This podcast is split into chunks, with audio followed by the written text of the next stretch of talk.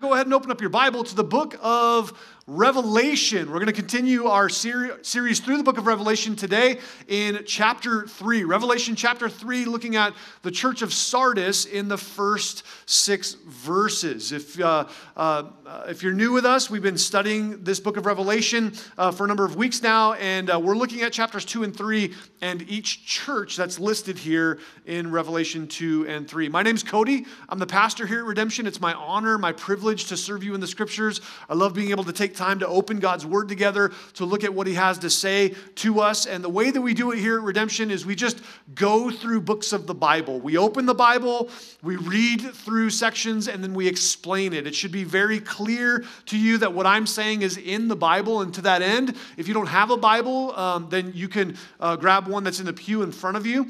Uh, and if you actually need a Bible, if you don't have one, then feel free to take that one as our gift to you. Here's our contract. If you take it, you read it, okay? That's the only thing that I'm going to ask you to do. Uh, but that, that, it's a good Bible. It's got the words of Jesus in red. Uh, it's, a, it's, it's a really great one. So you can borrow that one uh, if you just need to borrow one, or you can take it, or you can open up your smartphone or tablet to the YouVersion event, um, the YouVersion Bible app, and go to the events, and you can follow along there as well. Revelation chapter 3, verses 1 through 6.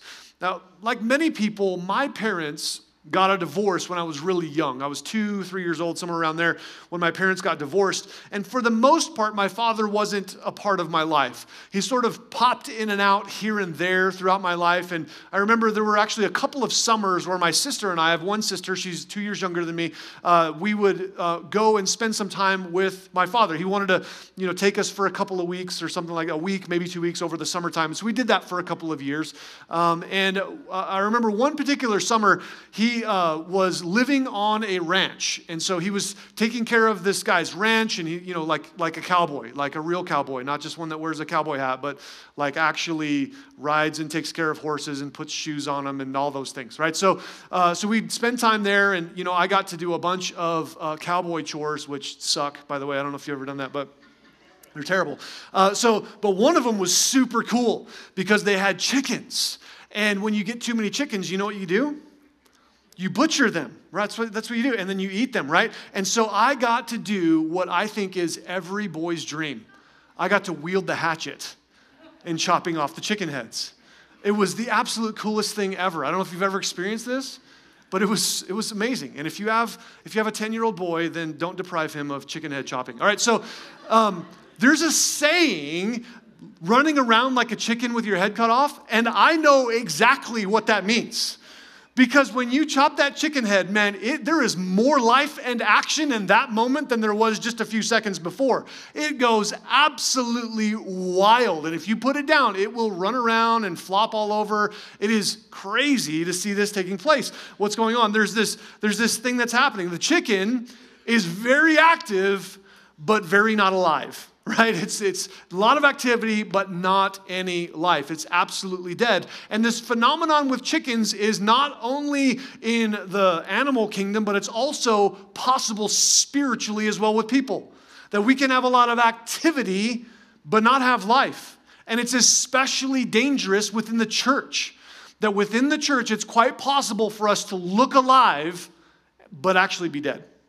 And so that's what we're looking at today in Revelation 3 1 through 6. Our big idea is this the appearance of life is not necessarily the presence of life. It can look alive, but it can actually be dead. So let's read Revelation 3 1 through 6 together, and then we'll go back through and break it down.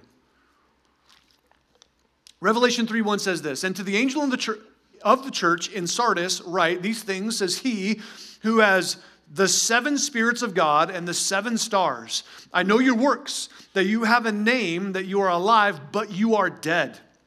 Be watchful and strengthen the things which remain that are ready to die, for I have not found your works perfect before God.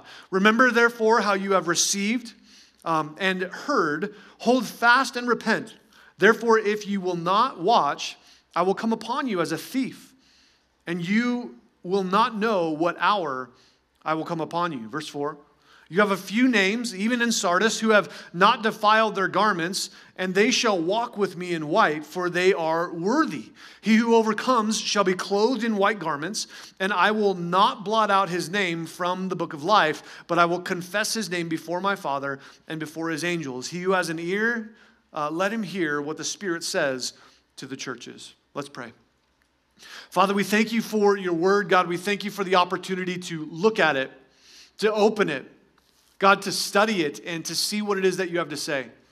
We recognize that this isn't just some uh, old book written by some old dead guys, but that this is actually living and powerful and active, as Hebrews chapter 4 talks about. And God, we expect that you would use your word to penetrate us. Lord, would you open our hearts? Would you show us who we are? God, would you uh, penetrate deep into who we are that we might be transformed by your presence and by your word, by your strength and by your power. God, that we would be a people made in your image. So do that work among us, we pray, in Jesus' name. Amen. Amen. As we look at Revelation 3 1 through 6, we're going to break it down into three parts today. Verse 1 is a vision from Jesus, verses 1 through 3 is a correction from Jesus, and then 4 through 6 is a promise from Jesus. Now, like I said before, Revelation chapter 2 and 3 is actually centered around or structured around seven individualized letters that Jesus writes to the angel. We saw that there in verse 1, the angel of the church. The word angel means messenger, and we've identified that as the pastor of each of these churches. It could be an angel, but it's most likely the pastor, and that pastor represents a particular church. And this is uh, where we find ourselves in chapters 2 and 3. It's the second part of the outline of Revelation that we're given by Jesus himself. He gives us a divine outline in Revelation chapter 1, verse 19, where he says, Write the things which you have seen. That's chapter 1. And then he says, uh, And the things which are. That's chapters 2 and 3. Uh, that's the time of John's living and these churches. And then he says, And the things which will take place after this. And that starts in chapter 4, which we'll get to in a couple of weeks. And we'll see that as we move forward. All right, so now all of these churches, uh, these letters basically follow a similar structure, but maybe you noticed when I gave you our outline that one of those pieces is missing today. That, that typically Jesus gives the church not only a vision of himself, but he, he gives them an encouragement and a correction. There's an encouragement missing from this church, kind of a, a, an interesting thing that's taking place with Sardis. Let's just jump into it. Uh, chapter uh, 6, or excuse me, chapter 3, verse 1, and this letter written to the church in Sardis. It says this, chapter 3, verse 1, and to the angel of the church in Sardis, write. So let's stop right there. This word Sardis, this city Sardis, it was a great and wealthy city in Asia Minor. Uh, if you remember, we looked at that idea in chapter one that he says to the churches in Asia. It's not Asia that you think about. It's not China. It's not Japan. It's not Korea. Uh, it's actually Turkey. Asia Minor is what we would call today Turkey, the modern uh, country of Turkey. And in this area, there's a, an ancient city called Sardis, which was the capital city of the kingdom of Lydia. Now, Sardis was positioned really uniquely in that five major roads intersected at the city of Sardis. It was like all roads lead to there. That's, that's what's going on there. It's a, a major. Um, hub in the area. And so, by that, lots of trade would flow through Sardis, making the city very wealthy very, very wealthy. Actually, um, one of the, the people in Sardis, he was one of the leaders in Sardis, was known as the wealthiest man in the world uh, at the time. So, very, very wealthy there. Uh, they actually happened to have a, a, river that ran through the city, and it was a gold producing river. So, it wasn't that they actually had to work hard in order to get money, they just sort of had gold floating down the river, and they just picked it up and they got they got wealthy that way. So it wasn't that they were really good hard workers. They just kind of got lucky with where they lived. Uh, they actually in this place, coins were minted for the first time here. And the, and the idea of money that we have, the modern idea of money, it comes from Sardis, that they actually minted coins there uh, in, in the way that we know money today. Uh, they were also known for manufacturing garments. They, they, they, produced clothing. It's one of the big things that they did there. And so, Jesus, to this city, he reveals himself the same way that he does in the previous four letters that we've looked to by pointing back to the vision we saw of him in chapter 1, verses 12 through 16. Look what he says there in uh, verse 1. He says, These things says he who has the seven spirits of God the, and the seven stars. So Jesus points to himself and he shows this vision, but it's not just the vision of uh, 1 12 through 16. He also adds part of the description from earlier on in chapter 1 and verse 4. Here's what it says in Revelation 1 4 through 5. Uh, John, to the seven churches which are in Asia, grace to you and peace from him who is, and who was, and who is to come, from the seven spirits who are before his throne and from Jesus Christ, the faithful witness, the firstborn from the dead, and ruler over the kings of the earth. To him who loved us and washed us from our sins in his own blood. So here we have this introduction in chapter 1, verse 4 and 5. And uh, if you missed this, then you can check it out online and, uh, and look at that first study together. But we looked at this as a Trinitarian verse set of verses here. That we have God the Father, God the Son, and God the Spirit all present within these couple of verses and represented here. We noted that the word seven spirits is actually referring to the Holy Spirit, and it's a reference from Isaiah chapter 11, verse 2. That that's what the seven spirits is. So when Jesus says that again here in chapter 3, he's saying that, that he's the one who has the seven spirits. He's the one who is who has the Holy Spirit. And then also the seven stars there in, in uh, verse 1 is the idea of the pastors of the churches. And we saw that in chapter 1, verse 20, that Jesus tells us that that's what it is. Now, what's the significance of this? Well, the number seven represents completeness or perfection. So when he says, I have the seven spirits, it's not like the Holy Spirit is weird and has like seven personalities or seven parts to him or there's seven individual spirits that make up the Holy Spirit. Not at all. The idea is that it's the complete fullness of the Holy Spirit. The idea is also when he says seven stars, it's not that he only picks seven pastors and he says, I like those ones. It's that he, he has all of them. All of the Christian pastors belong to him. And those pastors are representatives of churches, right? There's no such thing really as a pastor without a, a church. It's kind of the point. You know, the, the pastor cares for the God's people. And so that's a church that's represented. And so what Jesus is saying is that he has everything. It's, it's pointing to his complete authority, both in the Godhead as being God and part of the Trinity, but also he has complete authority over his churches. Now, it's, it's important for us to grasp this that the vision of Jesus in each church, as we go through, the vision that Jesus gives each church applies to what he has to say to them. That the vision is never just random or isolated. It's not like Jesus just decided, I'm just going to you know, roll the dice and say, to you guys, I'm going to say this about me. No, it's actually very intimately connected to what else he has to say. Well, Jesus moves from, from a vision to a correction, and that's also in verse 1 at the end there. Notice Jesus says this I know your works, that you have a name, that you're alive, but you are dead. You see, Jesus knows. And this is repeated in each and every church. He says, I know about you. I know who you are. None of the churches escape his eye. None of them fly under the radar of his awareness. He knows about each church, and he knows not just about those churches then, he knows about our church now. He knows about us today. He sees me. He sees you. He sees all of us in this room. You see, your life is on full and clear display before the Lord. That there's nothing hidden. There's nothing that he doesn't know. There's nothing that he doesn't understand. And here's what's the crazy part He knows everything about you, and he still wants a relationship with you. Isn't that mind blowing? Right? Like, if you knew everything about me, you probably wouldn't want to be my friend. You'd be like, well, he's kind of a jerk, you know, I don't really like that about him or whatever. But, but the truth is that Jesus knows everything about me and yet still wants relationship with me. He still wants to pursue me. What an amazing thing. Now, typically, at this point, Jesus would give some sort of commendation. I know your works. And then he would say some good stuff to the church. But here uh, we see what he has to say. And at first glance, it seems like he's giving them a commendation. Notice what he says there I know your works, that you have a name, that you're alive. This church has a great reputation. Everybody who knows about this church is like, that church is awesome. All the people in the church love the church. All the people in the community love the church. It's the best church ever. And if we were to just kind of think about that, think about that for our church, is, wouldn't that be a goal that we would have for our church, that everybody thinks our church is great? Uh, that's, that seems like a really good goal, that everyone should love the church. and should have a great reputation. Uh, both everyone and inside says the church is amazing and that, that church is rocking. That church is alive.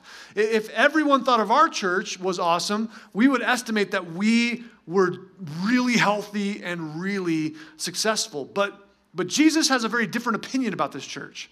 There's a way that they see themselves, and there's a way that Jesus sees them, and it's not the same. It's, it's very different. Notice there he says, I know your works. You have a name that you're alive, but you are dead. That's a solemn thing for Jesus to say. That's a really weighty and heavy thing to hear from Jesus. You see, it's easy for us to mistakenly measure life and success the way that Jesus doesn't. And that's exactly what they were doing.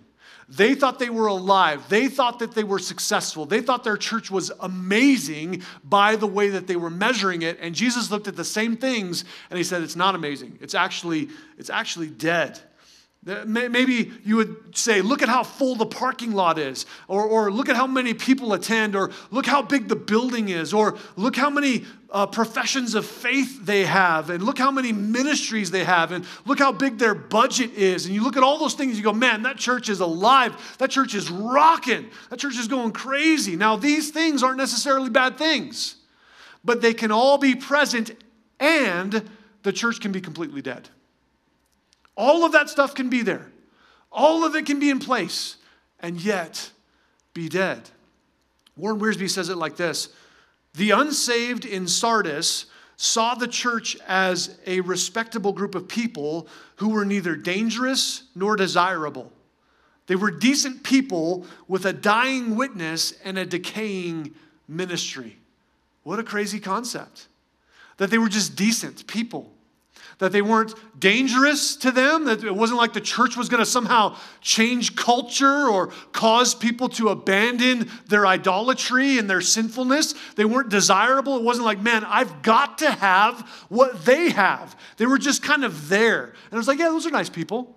They're, they're good. You know, if, if you need something, you can go ask them and they'll, they'll take care of you. You see, Sardis didn't look decaying, it looked alive. It wasn't like, you know, you drive by and you're like, man, what's happening in that place? Or it doesn't seem like anything's going on over there. Or, you know, the congregation is whittling down and it's just kind of getting smaller and smaller and whatever. It wasn't like that. It wasn't a decaying church. It looked rocking. It looked alive. It looked like everything was going really, really well. And yet, it was disconnected from the Holy Spirit. Remember the seven spirits? Jesus says he's the one who has the seven spirits. And because the church wasn't connected to the Holy Spirit, they had no life. You see, he's the supply of real power, he's the supply of real life. Jesus is the one who has both the Spirit and the church. He's the authority. Here's how Ephesians says it in chapter uh, 4, verses 15 and 16. Jesus, uh, it says this uh, Instead, we will speak the truth in love, growing in every way more and more like Christ, who is the head of his body, the church. He makes the whole body fit together perfectly as each part does its own special work. It helps the other parts grow so that the whole body is healthy and growing and full of love. You see, when a body or a church, that's a, a, symbolic concept for a church, when a church is disconnected from its head, just like the chickens, it's dead. Even though there can be life and lots of activity and seemingly life going on, it seems like a lot's happening, but if it's disconnected from the head, it's not actually alive.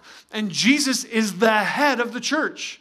He's the one from whom all of the direction comes. He's the one from whom all the life flows. And if we're disconnected from Jesus as the head, then there's no way we can have his spirit living within us. Even if there's lots of movement, even if there's lots of ministry, even if there's lots of what appears to be life. Now, this is true corporately for a church, but it's also true individually.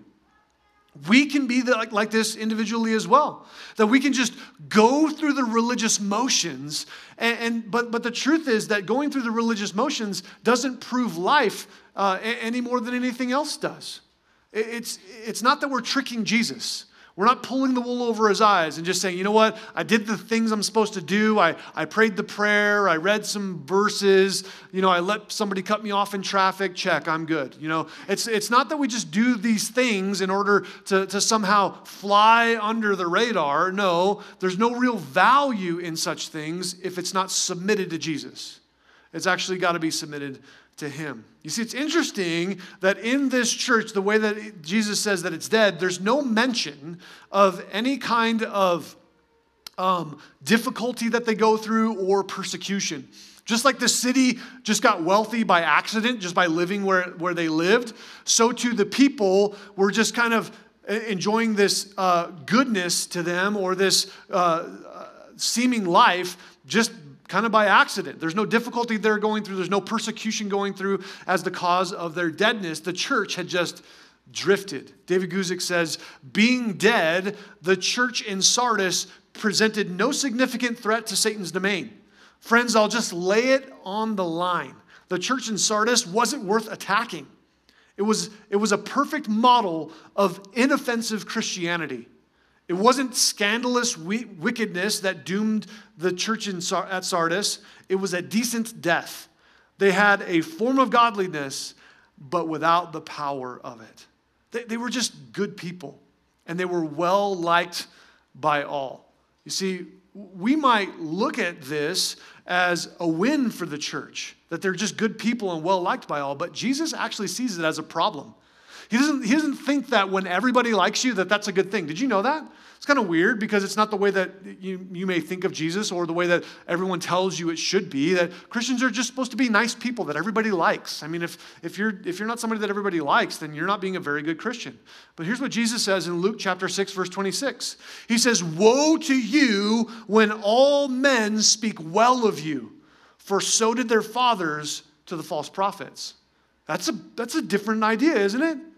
Jesus says, when everybody says good things about you, it's not a good thing. Now, listen, why they're saying stuff about you that's not that's negative matters a lot. If they're just saying mean things about you, you're not being persecuted if you're just a jerk or you're just, you know, not kind or whatever. Uh, you deserve that. That's not persecution for being a Christian. But if you're being like Jesus and it's offensive to them and they don't like you for it, that's something that Jesus says is honorable before him. You see, the truth of the gospel is offensive. Here's the truth of the gospel you are a wicked, depraved sinner on your way to hell. That's, that's offensive. I don't know if you've said that to somebody lately. That's not really written in the, you know, how to win friends and influence people book, right? That's just not a good way to make buddies with people. Hey, I just wanted to come over to my neighbor's house and say, you're a wicked sinner on your way to hell, right? Like that's just not going to be something that you say to people to make them like you. It's offensive. You're not okay. You, you should not pursue your heart. Your desires aren't right. The things that you want are off, they're skewed, they're other than, they are running away from the things of God. That's a big problem. But here's the other part of the gospel. But God loved you so much that he willingly took your place to pay for your sin. Jesus rescued you by his blood. That's the amazing thing of the cross of the gospel. You see, you won't see any need in the death of Jesus for you if you don't see yourself as condemned. It's when you understand that I am condemned because of my sinfulness, then you'll see the amazing grace and, and goodness and rescuing power of Jesus. But, but you got to see yourself as deserving of death in order to, to understand Jesus and the gospel. You see, this church is dead, but Jesus doesn't want it to be that way. He wants this church to be alive. And, and so Jesus has, uh, not only does he want the church to be alive, but turns out he specializes in resurrection power. Right? He can raise himself from the dead. We saw how he raised other people from the dead in the Gospels. And so he has this resurrection power. Jesus is not interested in making good people better. That's not what he wants. He doesn't want this good, quote unquote, church to just get a little bit better. He looks at them and says, You're dead and you need to be made alive right? So he has this, uh, this plan that he has. Ephesians chapter 2, verse 1, it, it says this, and you he made alive who were dead in trespasses and sins. It's that when you understand that you are completely dead without Jesus, then you'll understand that he's the one who can give you life that he makes you alive. Now, like a good doctor, Jesus has a plan to take this dead church and breathe life back into it. You know, the, the, the, a doctor should kind of have a plan for you if you come in and you have sickness or you're, you know, you've got this, uh, some sort of disease that's taking place and it's, gonna, it's killing you. The, a doctor should have a plan for you of how we're going to deal with this thing. And Jesus, like the, the, uh, the, the great physician, a good doctor, he's got a plan. he's like, here's what we're going to do. He, he has a, a, five prescriptions for the church's resurrection. Notice there in verse 2, Jesus says this be watchful. That's number one. The first thing he says, be watchful. Now, if you have a New American Standard Bible or if you have an English Standard uh, version of the Bible, then be watchful is translated as wake up. That, that's what it says in, in there. So be watchful is the same idea as wake up. It's the idea of pay attention come back to your senses and think about some things that are taking place here. The church had been lulled to sleep by a false sense of security and a false sense of success. They thought that they were doing great, they thought everything was going well, and so they just kind of fell asleep. And Jesus says, Hey, wake up. It's time for you to stop going in the way that you're going and to realize that's leading you over a cliff. Your life is taking you the wrong way. Romans 13, 11 through 12 says this This is all the more urgent, for you know how late it is. Time is running out. Wake up, for our salvation is nearer now than when we first believed. The night is almost gone, the day of salvation will soon be here. So remove your dark deeds like dirty clothes and put on the shining armor of right living. That Paul has the same kind of an exhortation to the church in Rome to say, Cast off the dirty deeds and put on Christ and his righteousness and stand in him. So be watchful, wake up. The second thing Jesus says there in verse 2 is, and strengthen the things which remain that are ready to die.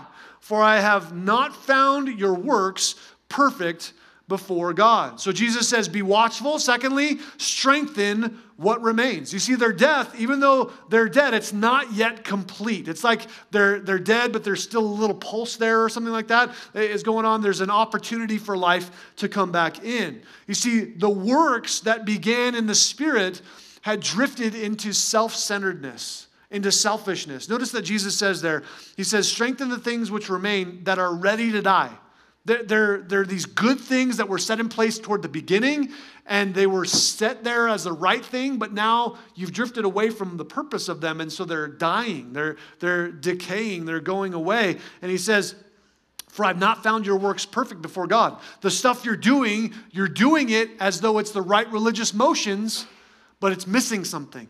It's, it's missing what's taking place. They have lost the why behind what they were doing. Their view of themselves and Jesus' view of them were very, very different. Here's an example it's like this it's like when we are singing to the Lord.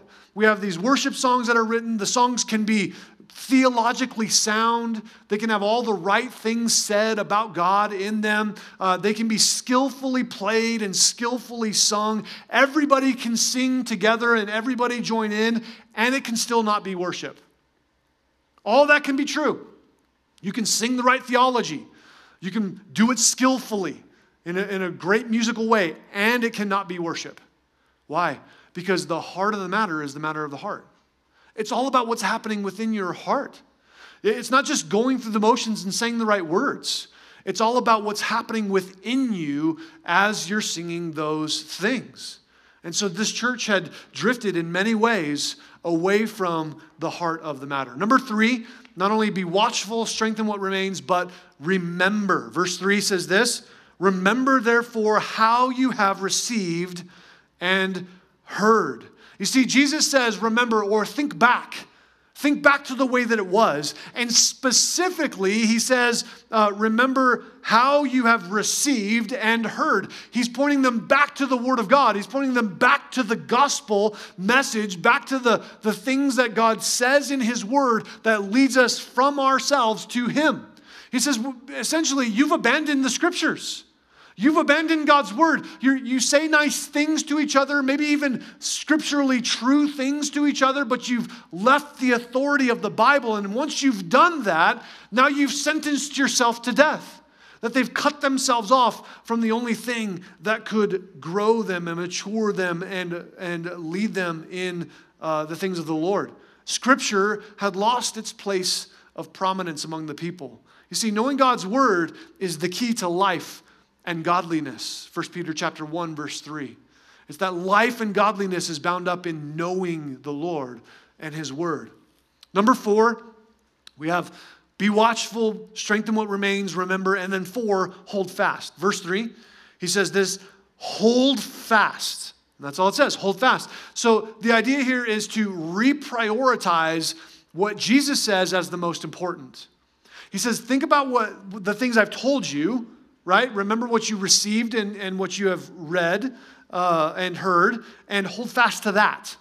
That that's what you need to go back to. Not only remember it, but hold fast to it. That what Jesus says is the most important. It has the highest priority. That He sets my values, He sets my priorities, that I'm going to cling to what is good, Romans chapter 12, verse 9. I'm gonna, I'm gonna actually put my hands out to grasp what Jesus says is good and hold on to it with all that I have. It's not a passive thing that happens to me, but a passionate pursuit that I give myself to the Lord with all that I am.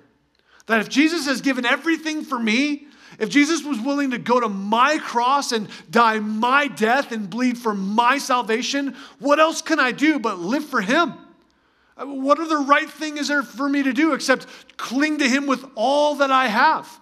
And so Jesus says, hold fast. And finally, fifthly, he says there in verse 3, and repent.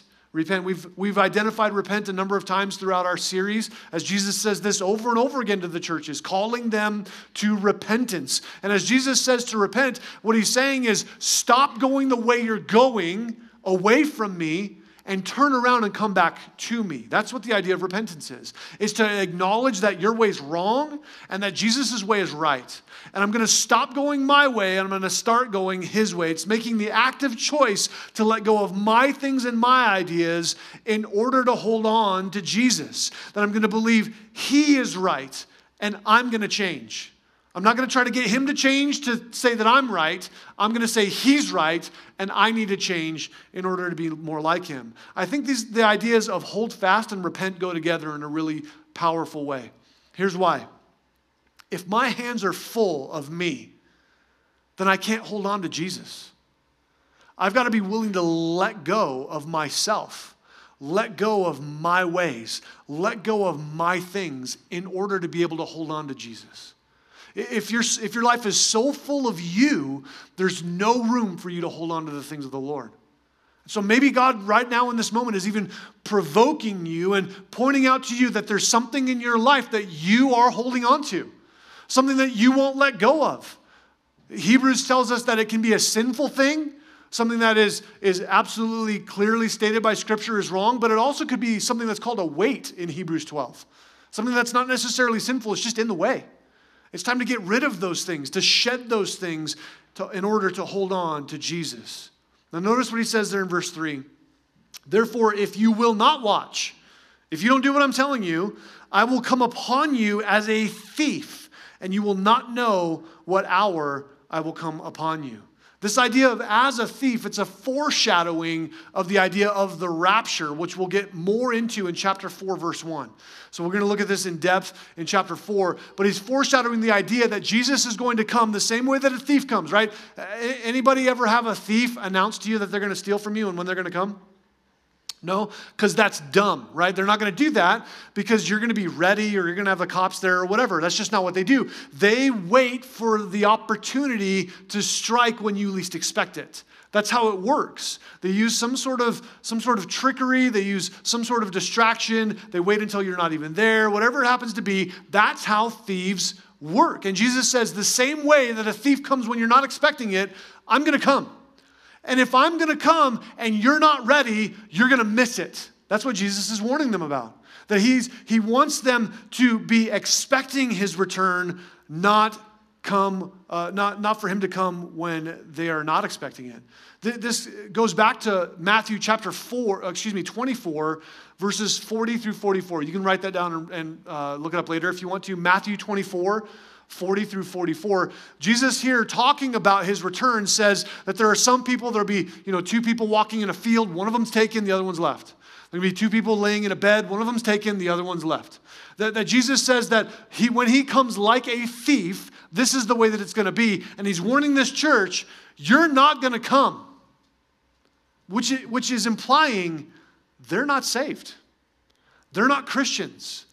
They're doing all the right things. They're going through the right motions. Everyone around them says, Man, those are great Christian people. But Jesus looks at them and says, You don't even know me. You have no relationship with me whatsoever. Not only, not only is this idea of a thief pointing to the, uh, the rapture of the church, but it's also pointing back to the history of this city. This city, um, uh, Sardis, was actually built on, uh, I think it's called an acropolis, whatever. It's a, it's a large rock outcropping that had um, cliffs on every side, so sheer that it's impossible to, to scale and climb. There's only one way into the city where the, the land gradually led into the, the entrance of the city. So this was the perfect city to defend. You only had to defend from one side. It's not like you're in a field and everyone can come from surrounding you. There's only one way to get in. And the, the city was so strong and so easily defensible that the people grew uh, very um, just lackadaisical. They grew lazy in their, their, uh, their idea of their security. And two times in their history, the city was overtaken because the, the watch wasn't watching. They just fell asleep, they just weren't watching. And so Jesus is saying, listen, I'm going to come like a thief in the night, the same way that your own city has been overtaken because they weren't watching. If you're not watching, you're going to be overtaken and you're not going to participate in it. You see, many had a false sense of spiritual security when destruction was really in their future. All right, thirdly and finally, not only a vision from Jesus, a correction from Jesus, uh, but also a promise from Jesus verses 4 through 6. Look at verse 4. It says this You have a few names, even in Sardis, who have not defiled their garments, and they shall walk with me in white, for they are worthy. Now, the closest that Sardis gets to any kind of compliment from Jesus is that there's a few people who stand out to Jesus as true believers and actually his followers that even among this church that has so many false converts and people just going through the religious motions that jesus says there's actually a couple of people there who are who are saved a, a couple of true believers. They are known as those who have not defiled their garments. Remember we talked about how sardis was a city known for uh, making clothing well, in this, uh, the, you, basically what Jesus is saying is that as these people are walking through life, as they're going through life, true believers are going to go through life not defiling their garments, not walking in the filthy things of life. Why? Because when you follow Jesus, he leads you away from that stuff. Not because they're super awesome people who aren't messing up their lives, but because Jesus is leading them and following Jesus makes everything better. That's what he's saying. Their garments aren't defiled. They, they haven't, they haven't uh, made their, their clothes filthy uh, because they're walking in the purity and holiness that Jesus provides. You see, for a city that was known for garment manufacturing, this would be especially impactful. They would take pride in their high quality of clothing and they would not want to defile their clothes or dirty themselves. Now, notice not only does Jesus say that, but he also says this idea of white clothes uh, or white garment. He also repeats it in verse 5. He says, He who overcomes shall be clothed in white garments, and I will not blot out his name from the book of life, but will confess his name before my Father and before his angels. See, Jesus here repeats the idea of a white garment. Now, this white garment is something that you don't earn, you don't make yourself, you don't create. It's a gift given by Jesus. The idea of a white garment here is that it represents being made clean and it also represents holiness. That Jesus says, Life has made you filthy, and I'm going to clean you up. I'm going to take that filthiness off of you, and I'm going to make you clean by giving you this white garment. But also, not just cleanse, being cleansed, but also having holiness. 1 John chapter 1, verses 8 and 9 say this if we claim we have no sin, we're only fooling ourselves and not living in the truth. But if we confess our sins to him, he is faithful and just to forgive us our sins and to cleanse us from all wickedness. Do you see that there, what Jesus says? That if you'll confess your sin to him, the word confess means to agree with. That if you'll agree with Jesus on what's right and wrong, and you'll say, What you say is right, and I confess that my heart is contrary to you and I need you to help me, then Jesus says he'll do two things. He will cleanse your heart, he will clean you in a way that no shower ever could. He will clean you deep within you so that those things that have stained your soul no longer have a hold on you. He removes them completely. But he also says that he'll forgive you. Not, not, just, not just wiping it away, but he says that he'll extend this forgiveness, which is the basis of relationship. That, that the point of sin, the problem of sin, is that it ruins our relationship with God. And so when Jesus says, I'll extend forgiveness to you, that's what makes it all better. That's what makes it all right. That's what Jesus does to bring the relationship back together. And his only requirements, God's only requirements, are that you believe and that you confess. That's what he says. That confession, I said, like I said, is to agree with God. and It implies repentance. And that if it's wrong, then you abandon it. And when you do this, Jesus moves near to forgive you, to cleanse you. And these are the two greatest needs that you cannot give yourself. Your two greatest needs are to be forgiven and to be cleansed. More than you need food, more than you need water, more than you need air, more than you need sleep, more than you need a place to live, you need forgiveness from God and you need your soul to be cleansed. And if you've experienced that, then you absolutely know that's true. But those who maybe have not, I would encourage you to take heed to these things. The Lord is revealing them to you. You see, this isn't just a one time thing, though, that you do this sometime in the past. This is a place where Christians live, that, that, that we need to be continually returning to this place of, Lord, I've, I made my garments filthy again. I, I, I've, I walked in the stuff I shouldn't have walked in. I, I was participating in things I shouldn't have participated in. And you know what Jesus does? He says, Well, you ruined it. Sorry, that was your one uh, white garment. No. He cleanses you again, He forgives you again, He draws you in again. Why? Because that's how great His love is.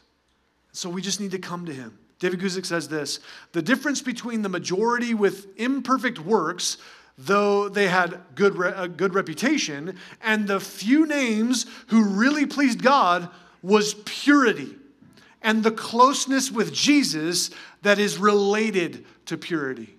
You see, the whole thing is that when you're close to Jesus, he makes you pure. That's the whole thing. That there's some people going through the motions of religious stuff and they didn't actually know Jesus, they weren't close to him at all, but there were others who were actually close to Jesus. Some looked pure, some were actually pure.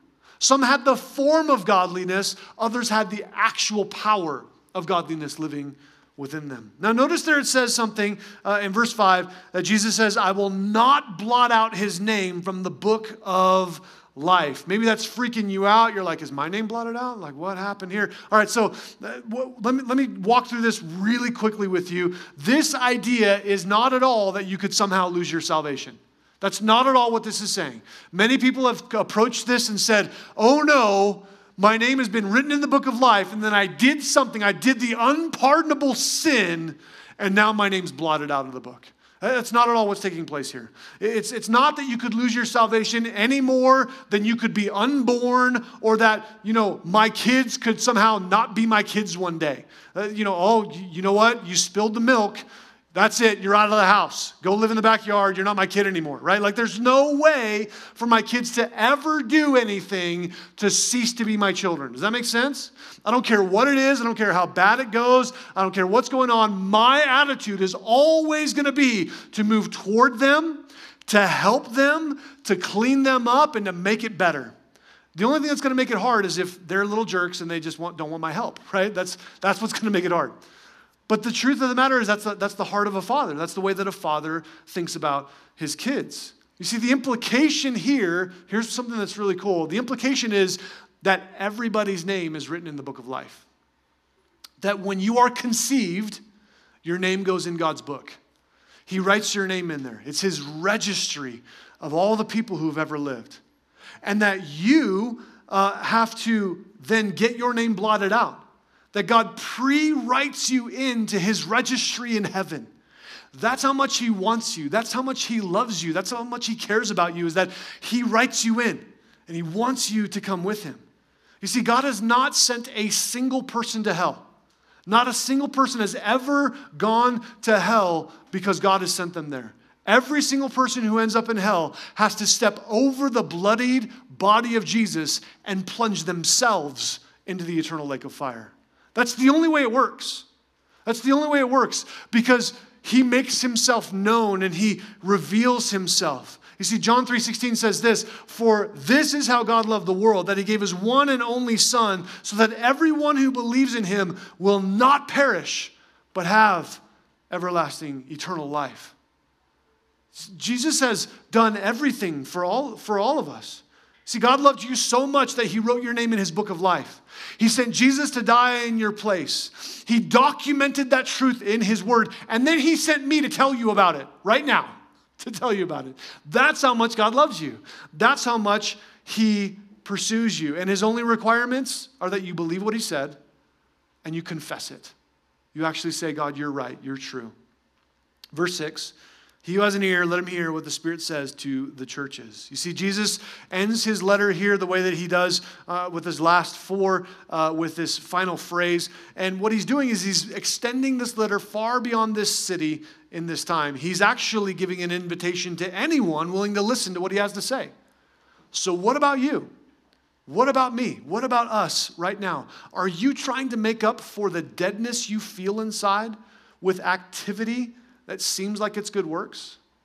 Is there a disconnect from you and the Lord? Is there a deadness within you? And, and, and, you're wondering, maybe if I just, if I give enough money, if I do enough good things, if I adopt enough, you know, rescue dogs, if I uh, do, you know, do walk some old lady across the street or something, like if I do enough good things, I'll, I'll somehow weigh it out to where my good outweighs my bad and then God will like me. Uh, that's just not how it works. The stack of sinfulness against you is so big and so heavy and so massive, you will never tip the scales. I don't care if you spend the rest of your life trying to do only good things, you will, you will not outweigh that balance. The only thing that shifts the balance is the blood of Jesus. It's the blood of Jesus, it's coming to Him. Are, are you uncertain at all that your name is written in His book of life? Is there something within you that says, I, gosh, I don't know if I'm there or I'm not? Well, it's time to stop hoping that everything's just going to work out in the end and start hoping in the certain reality of Jesus' forgiveness. If you've been going through the religious motions or pushing Jesus away and you know that you need to come to him or come back to him, then I want to encourage you to pray this prayer with me. It's very simple, and here's the thing the only thing that matters is that you pray it from your heart.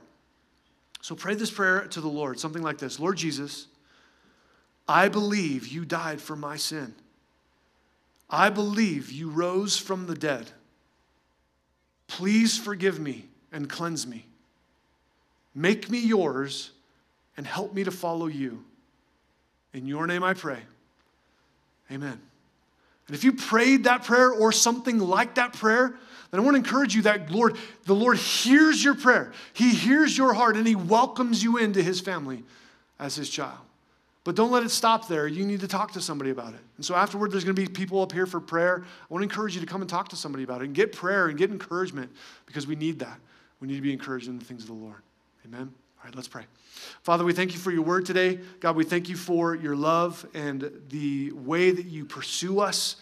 And we thank you that we can have the assurance that our names are written in your book of life, that you're going to give us a white garment, pure, spotless, and holy. Not because of anything we've done, but because, Jesus, of everything that you've done. So we pray that you would help us to, to know you, to honor you, and to follow you. We pray in Jesus' name.